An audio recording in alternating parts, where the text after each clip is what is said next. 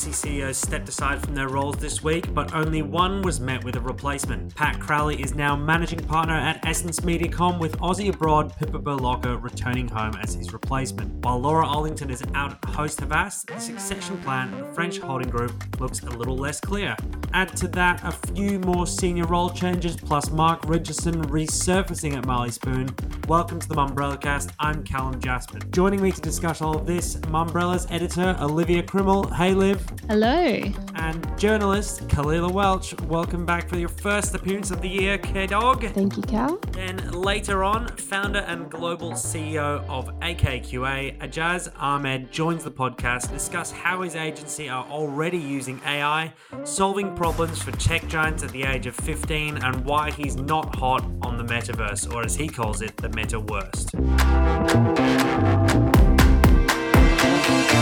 Let's start with the first big appointment of the week. Um, a week on from its launch, Group M's Essence Mediacom has a new CEO in Pippa Berlocka. After a few weeks of industry chatter about Pat Crowley's role, he's moving away from the top job into a more client leading role as managing partner. Crowley had been appointed as Essence CEO in 2021 and then oversaw the bringing together of the two agencies alongside Amy Buchanan. Now he's looking to prioritize his happiness and his, alongside his strengths, leaving behind the operational role for one which he said was more on the tools. Liv a lot of changes at Essence Mediacom over the last years, a lot of names, a lot of different people. Now the latest with Crowley stepping down. Berlocka isn't massively known in market. Do you think this is a good move? Well, as a fellow returnee from Singapore, I say welcome back, Pippa, and all the best, firstly. And secondly, I do think it's a good move. I think that, as you said, the agency has been through a lot of change in the past few years, and getting someone external in is, is a good move because it's neither them or us. She's mm-hmm. fresh, she doesn't have any prejudice towards either of the two brands.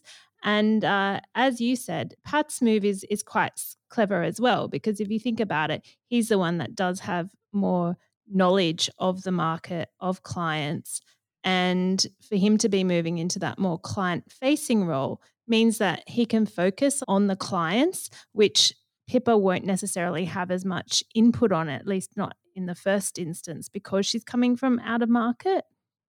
And as you said, the fact that the CEO role really is a, a BAU role. Like there's a lot of, of business as usual tasks to get on top of, which by having Crowley as the the client facing person, it means he's not getting bogged down by all of that. So I actually think this is quite a clever strategy by the team. Yes, I found speaking to both Pat and Amy yesterday, he was very candid about um, the move. Uh, as we sort of said, he wants to do something which he's going to kind of continue enjoy doing that job. And he said getting on with Amy, it was pretty essential to that too. I think for the agency, obviously, as you say, they're keeping him around was essential. I'm sure there would be many agencies that would be um, keen to welcome Pat to their ranks due to, you know, as as they weren't shy of mentioning his relationship with CommBank. So that will be important to to keep him around there. Do you think uh, we we saw a few client moves coming out of the agency the end of last year?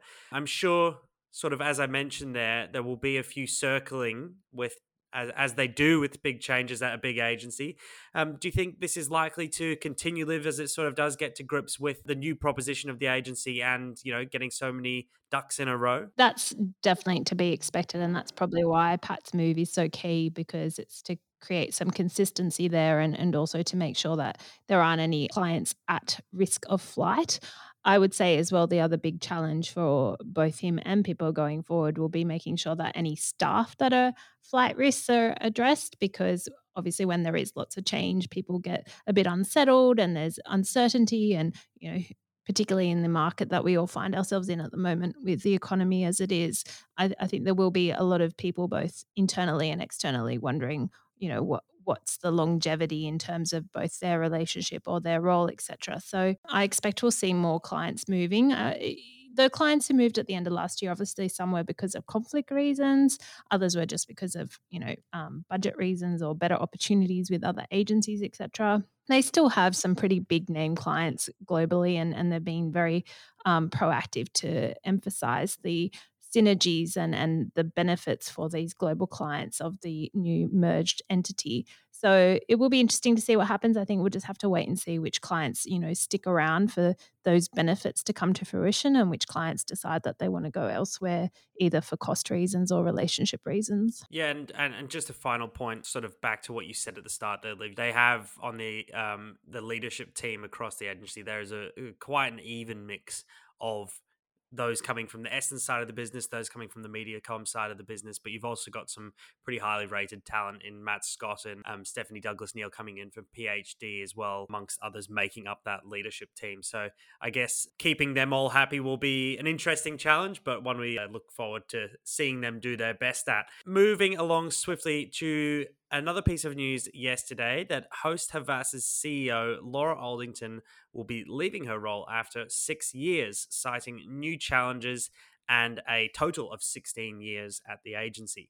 Aldington is the second CEO to leave the Havas Group in the last three months following the departure of Havas PR CEO Simone Gupta in November, raising questions, I guess you would say, about the future of the holding group's leadership structure locally. Interesting to see what happens here now, Khalil. We've gone from three leaders running the Havas Village to one in just a matter of months, with Anthony Freedman, who was um, chairman in market, leaving recently too. What do you think we see next here at Havas? I definitely think, um, you know, as you mentioned, Verge Hyland is now the last CEO standing of the Havas Village if you will. But I think definitely we're going to see some change. I think the fact that all of these departures have come in such a short period of time it's very unlikely that it's coincidental. There could be a few things happening. As you mentioned, one could be that we see, like some other agencies have done, is coming on the under the one banner um, with more of a full service offering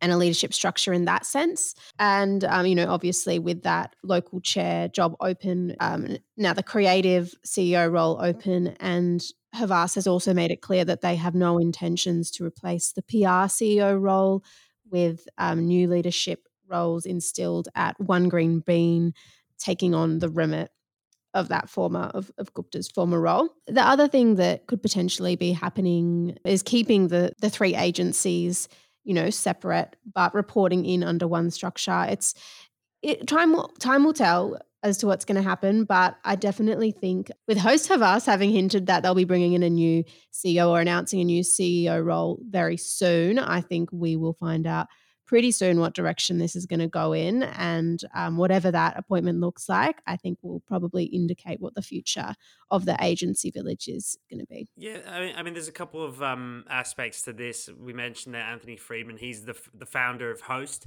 and One Green Bean. Obviously, those being brought into the the group uh, around six years ago. That was when Laura moved into that role, um, gauging the temperature across the industry. Some are kind of suspecting that the remaining factions of the, the sort of host side of that host Havas merger will sort of be leaving with with Laura as well, who um, could have been quite protective maybe over that sort of legacy there.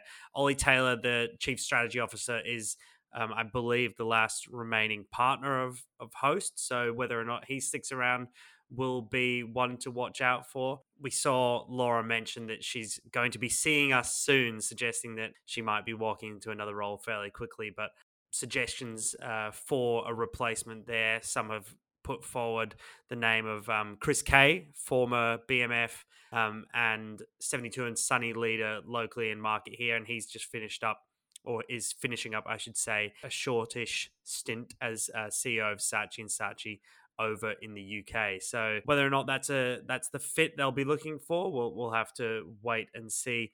And then final bit of news which we reported on yesterday is um, James Greet, Chief Operating Officer at Hero, obviously the uh, previous boss at a couple of other um, media agencies in market. He's he's left that role after uh, just under two years. He was brought in in 2021 after a six month stint as advisor, um, really just to help bring together that slate of agency acquisitions that Ben Lilly had made after his acquisition of McCann from IPG. Seems like it's a bit of a case of job done. Now Hero is that sort of integrated agency solution, and we understand Greet is going to be launching his own business. Um, briefly spoke to him yesterday. He said there's a bigger opportunity for growth personally and professionally now with a, a, a sense of independence now. Coming up after the break, Aldi marketer Mark Richardson resurfaces at Marley Spoon. Last bit of news here. So, after a few months of speculation, the former Aldi marketer Mark Richardson has taken up a role at Marley Spoon as its chief marketing and commercial officer. As part of the move, Kate Whitney will be moving from the food kit delivery service to Treasury Wines. Liv, Mark is pretty highly regarded after a successful stint at Aldi, in which the marketing team did win a number of awards during that time. This is maybe not the move some had suspected. Why Marley Spoon, do you think? And uh, what what's the job he's been pitched?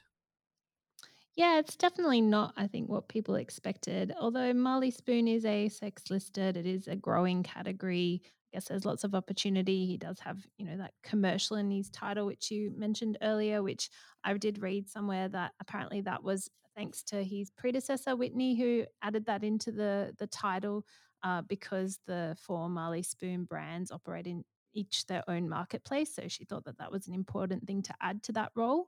Um, what I find actually more interesting about all of this musical chairs for these CMOs is is Jenny's move from uh, Westpac to Aldi. I thought his predecessors obviously got um, a new role as well at, at Treasury, although that's a return to wine for her. And I don't blame her, to be honest. Working in the wine industry, probably a bit more fun than the food kit industry of the spectrum. That's surprising from, from my perspective. But uh, I'm sure we'll see lots out of um, Mark in his new role, especially given her role is is a new role, so she can really you know put her own stamp on that. But yeah, it, it is a, it is a bit of a, a, surprise. Although I think marketers, you know, he was there for six years. That's a pretty good stint for marketing roles. And also, as I mentioned, it is a growing category, and I'm sure there'll be plenty to see from them in due course. I also saw uh, recently coverage that you know they've they've got a diversified uh, business model in that they they put other brands within their kits and there's other revenue streams coming in line with that. So i'm sure we've got plenty to see from him and marley spoon. Uh, and kalila we did obviously talk in at quite a length last year when mark was leaving aldi and jenny was appointed. As liv says they're new category uh, the Aldi team very much known for its sort of more left of field creative output. Do you think we can expect a similar output now from Marley Spoon? Yeah, well, I mean, the first thing that I would expect from this appointment is that we will probably see more of Marley Spoon. Um, obviously, you know, bringing in a, a marketer of of Mark's caliber and also of his reputation is uh, quite a significant investment in marketing and in growth for Marley Spoon. And it's also, I guess, a signal to their competition that they are willing to take things further and they are probably looking to take on maybe a majority market share um, in the in the meal kit industry. Anecdotally, they haven't been the most visible. I'm sure everybody's seen the HelloFresh advertising um, across their social media feeds. It, you know, has kind of penetrated pretty much every influencer in Australia at this point, I would say. It'll be quite interesting to see um, where, you know, Mark takes the business in terms of its creative partner. You know, Marley Spoon launched their last campaign in early 2020, in January of 2020, and they've been pretty quiet since. That campaign was worked on by Able Creative and produced by Heckler, but it'll be really interesting to see if you know they are looking at bringing in a more um, permanent creative agency, and there might be an opportunity in this for BMF. Um, to bring in a new client and, and continue to work with Mark Richardson, who they've obviously had a really good relationship with for the past few years. Coming up next, AKQA's founder and global CEO, Ajaz Ahmed. Today's guest is the founder and chief executive of digital agency AKQA, Ajaz Ahmed. He founded AKQA when he was 21 years of age, straight out of university in 1994. Now, almost 30 years later, it's one of the world's largest digital ad agencies and has been for quite some time. Thank you for joining me, Ajaz. Uh, how are you? I'm great, thank you, Callum. Thank you for the opportunity to share our story and, and be on your show. We appreciate it very much. Uh, you're based in London. I under- it doesn't look like you're in the office right now, but um, how, how's it all going over there? Is, uh, has agency land returned to normality? Absolutely. Well, we, like many agencies, lockdown completely transformed the way that we work. So prior to lockdown, there really wasn't much work from home. But since lockdown took place, we've completely embraced work from home and flexible working. And it's had a profoundly positive effect for our team. So we're really big believers in Daniel Pink's thesis about what motivates people is these kind of three factors of autonomy, mastery, and purpose. So, autonomy, where you have control over the way you work and flexibility over the way you work so you can put in your best effort and, and come up with the best solution. Mastery is the opportunity to be an expert in a particular field and purpose the idea that hopefully we're working for an organization that has a has, has good intentions and also clients that have good intentions and that's certainly the hope with all the work that we do. So we always, as you know, we, we, we have this motto, which is the imaginative application of art and science.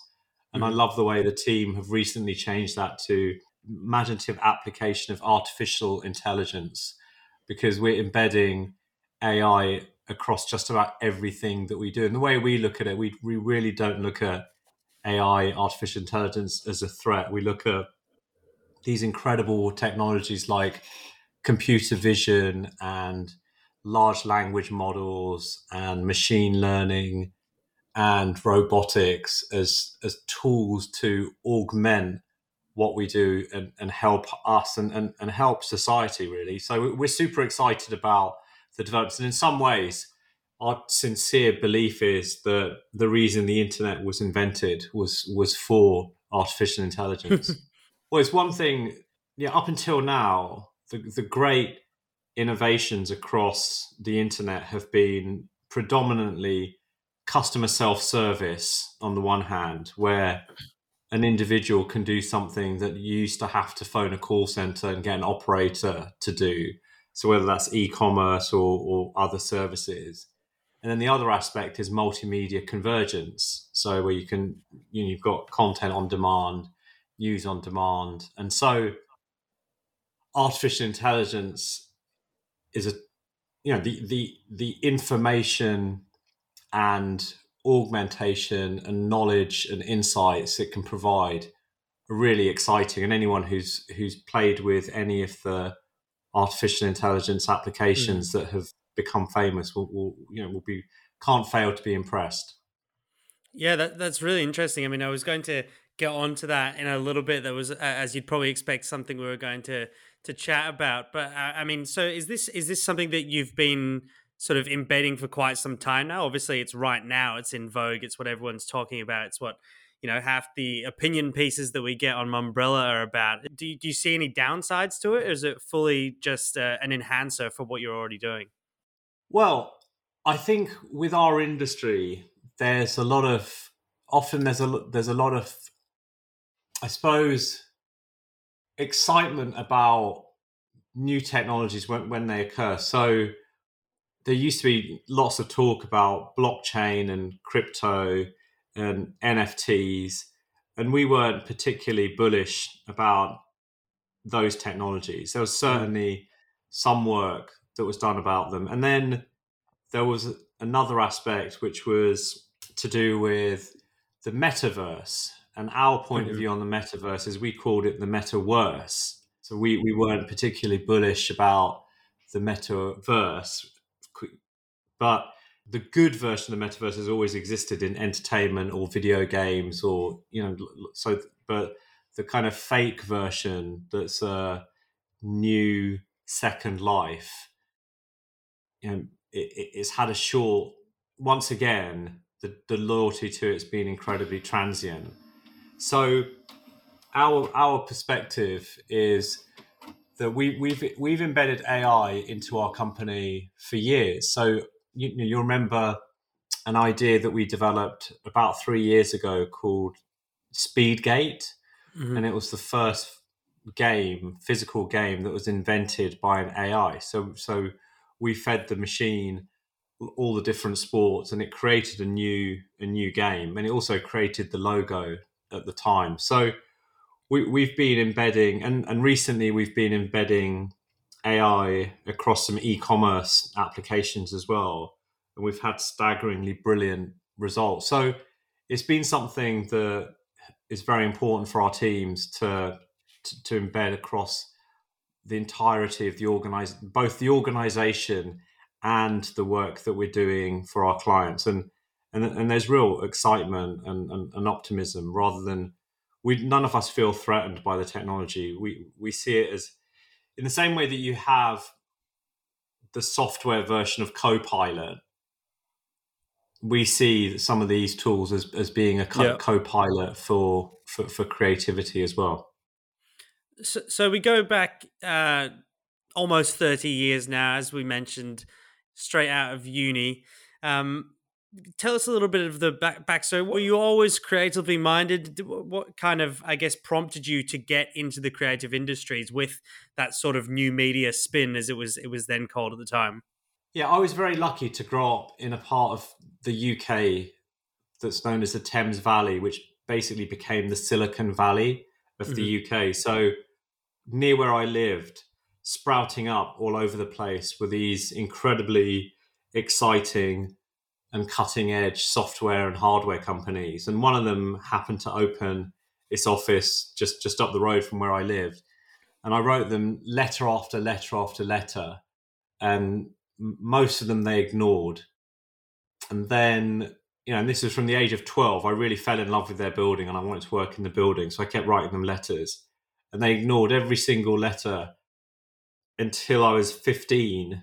And then I decided to change my approach. And instead of writing them a letter asking for a job, I wrote them a letter saying what I could do. And a week later, I got a hand delivered letter from the company. And they said, you can, as soon as you've got your holidays, you can come and work here. So I went to work for them. And the managing director of the company, a, a brilliant man called Paul Sloane, who I'm still in touch with, and he writes books on on lateral thinking, and they, and they do quite well actually.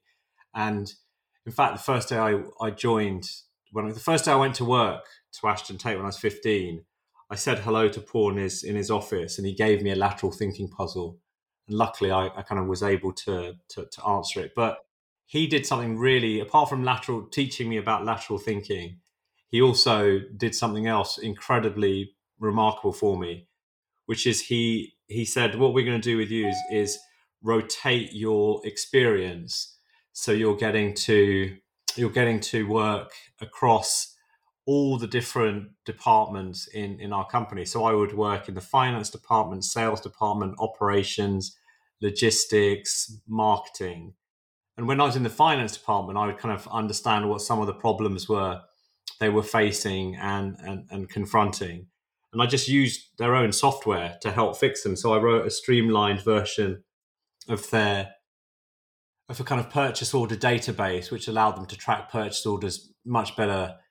And then you know, and and, the, and and these little ideas and solutions would then get the attention of other departments, who then would give me other work. So you can just imagine, as a 15 year old kid, I was learning from what was then the most the third most valuable software company in the world so as an, an, incredible American software company, you know, at the age of 15, your formative years, did you just, you know, learn so much.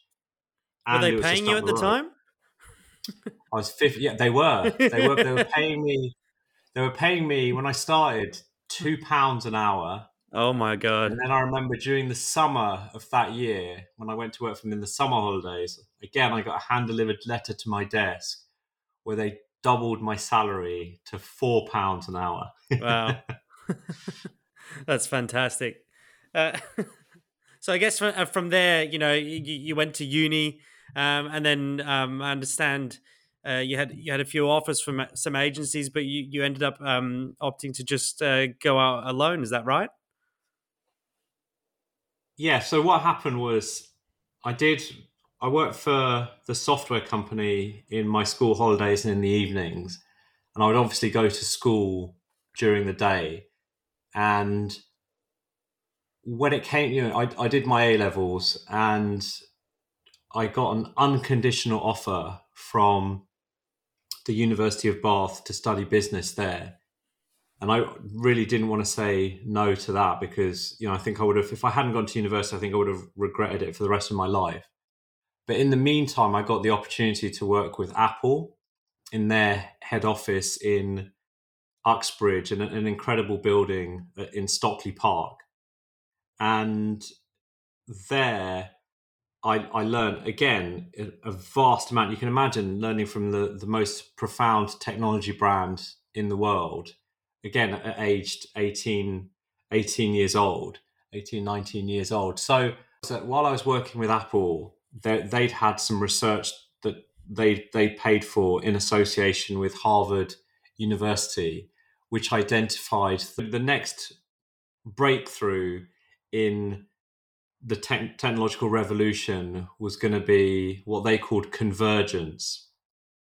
So the convergence of multimedia, so music, sound, film, motion, text, all coming together, all on demand, all interactive. And at that time, it was simply a theory, it wasn't a reality. And there were some initial experiments. You know, Apple had something called eWorld, and CompuServe had their own version, and AOL had their own version. But it was nothing like, you know, not even close to, to, to what the internet w- would have become. And then I I joined, went to university, and while I was at, university, one of my friends took me to the computer lab and showed me a browser and the internet, and I realized that was convergence and obviously, because I've been working for these incredible technology companies as a kid, I realized that they work with organizations to help them as, as partners, as technological partners.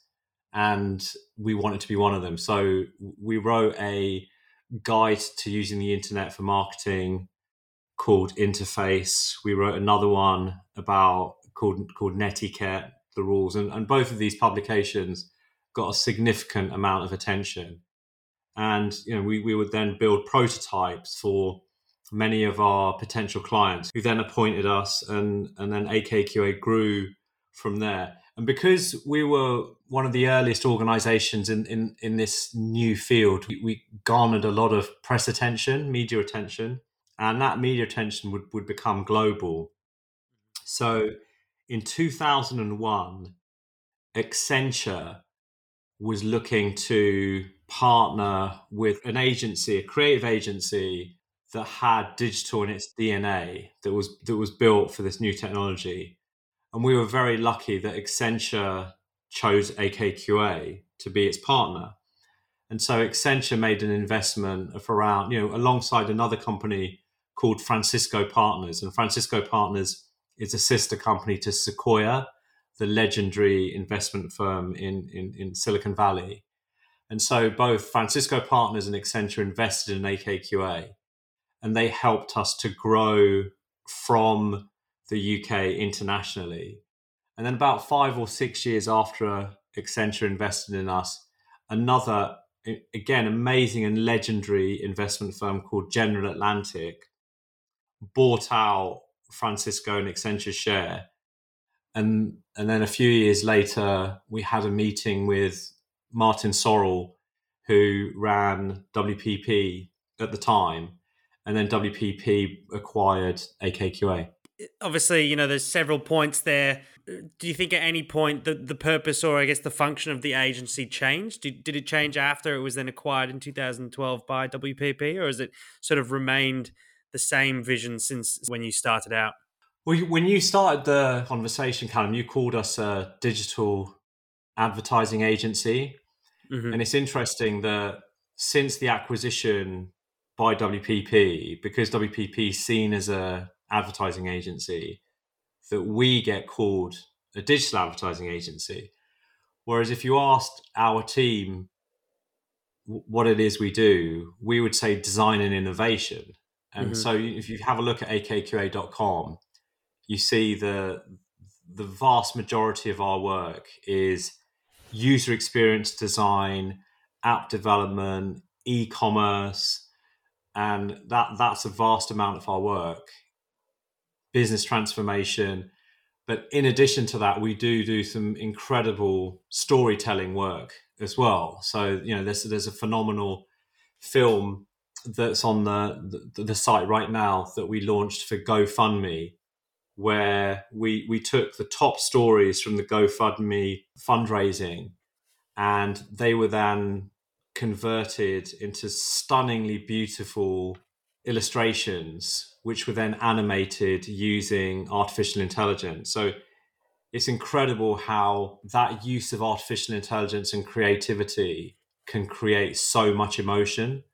And, and again, it shows you how it can really be be, be an incredibly inspiring and, and, and brilliant brilliant tool. And obviously, the soundtrack helps a lot. You know, the, with with any film, sound design and music is at least fifty you know fifty percent of the emotion, and and that and so we definitely do films and story. And the bulk of our work is experience design, business transformation, helping our clients become better at e-commerce and, and better at their customer experience design as well. Actually going going forward, by 2026 it's predicted that the business, you know, the digital transformation market is going to be worth 3.4 trillion, which is incredible and that's that's IDC who did that research. It's very interesting. I was gonna, I was actually, I had written down that I was going to ask you how you would define the company now, because you know, as you as you say,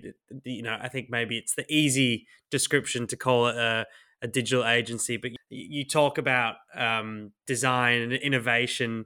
Um, one of the ethoses that you've instilled in AKQA is the future faster. You obviously got onto mentioning AI already, but what else is sort of taking your interest going forward? Is there is there anything else in particular that's sort of exciting you in that innovation space?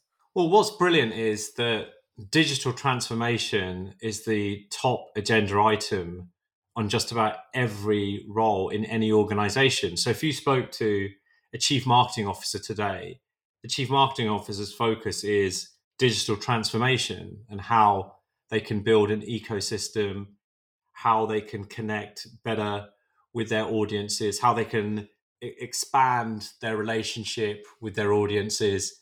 And so helping to build these direct relationships and, and, and build thriving ecosystems is, is, is, front of front and center of, of every department's minds. And in addition to that, you know, the other aspect that's important to every brand is removing all the pain points, removing all the points of friction so that a customer has an incredible, seamless, and beautiful experience with the organization that they engage with. So when when you're focused on innovation, there's really limitless opportunity to to be of service to to the clients and the audiences that that we that we work with. Yeah, I mean, uh, sort of on that, you know, you're 30 years into this same role with the same company. One might wonder why you still do it or how you still have the hunger to do it. Is it just that what you've just said? Is that the, the arena is constantly changing and the task is different every time you approach it? Well, one of the reasons is Callum, since I was a teenager, that I've always loved technology and I've always loved creativity. And I suppose that's reflected in having the opportunity and the passion to work with incredible software companies or gaming companies or indeed Apple when I was a teenager. And getting that opportunity, all it did was nurture and kindle my interest in technology and creativity more. And then starting AKQA at age 21 and being, you know, as, as we've always been at the cutting edge of, of the new technologies and creativity, it inspires me every single day. And the you know, the key aspect is we've got the best team we've ever had. We've got the best clients we've ever had, and we're doing the best work we've ever done. And I and I suppose I I absolutely love the work that we do. The, the team we have all over the world is the best team we've ever had and the clients are absolutely brilliant and really give us a blank canvas to help add value to you know to their goals and, and, and desired outcomes. So in that environment, I feel like we're really just at the beginning of what's possible. When I look at some of the early examples of how we've embedded AI either into our systems as a company or into the work we're doing for our clients, it's really exciting. Um, mm-hmm. And again, it feels like the birth of the internet again in terms of the territory is yet to be defined but as yeah. long as we're contributing and, and adding value and, and hopefully thinking of ideas that that move things forward and inspire our the our audiences and, and our employees and our clients then then then that's then that's a good thing i feel like i suppose i'm really lucky that i've got a job where i'm passionate about the job and I'm really lucky that I get to work with people who I respect and admire so much. And you know, we don't take it for granted that we've got some incredible people across you know every studio in every part of the world. We, you know, we've got we've got the best team we've ever had. Obviously, you know, you mentioned some of them through this this conversation. Is there a brand or a company that you, you haven't worked with uh, in your career so far that you'd you'd love to, or maybe it's a particular problem uh, or help fix a problem uh, that you'd like to solve? Well, we'd love to work with OpenAI, so that, that's one that's one client we'd love to work with. And I think in terms of the problems we, would love to solve, there's so there's so many that that we could really you know contribute to and and, and help with and and and hopefully we can you know our teams can continue to do that made it very clear that you're sort of already on the front, front foot with AI.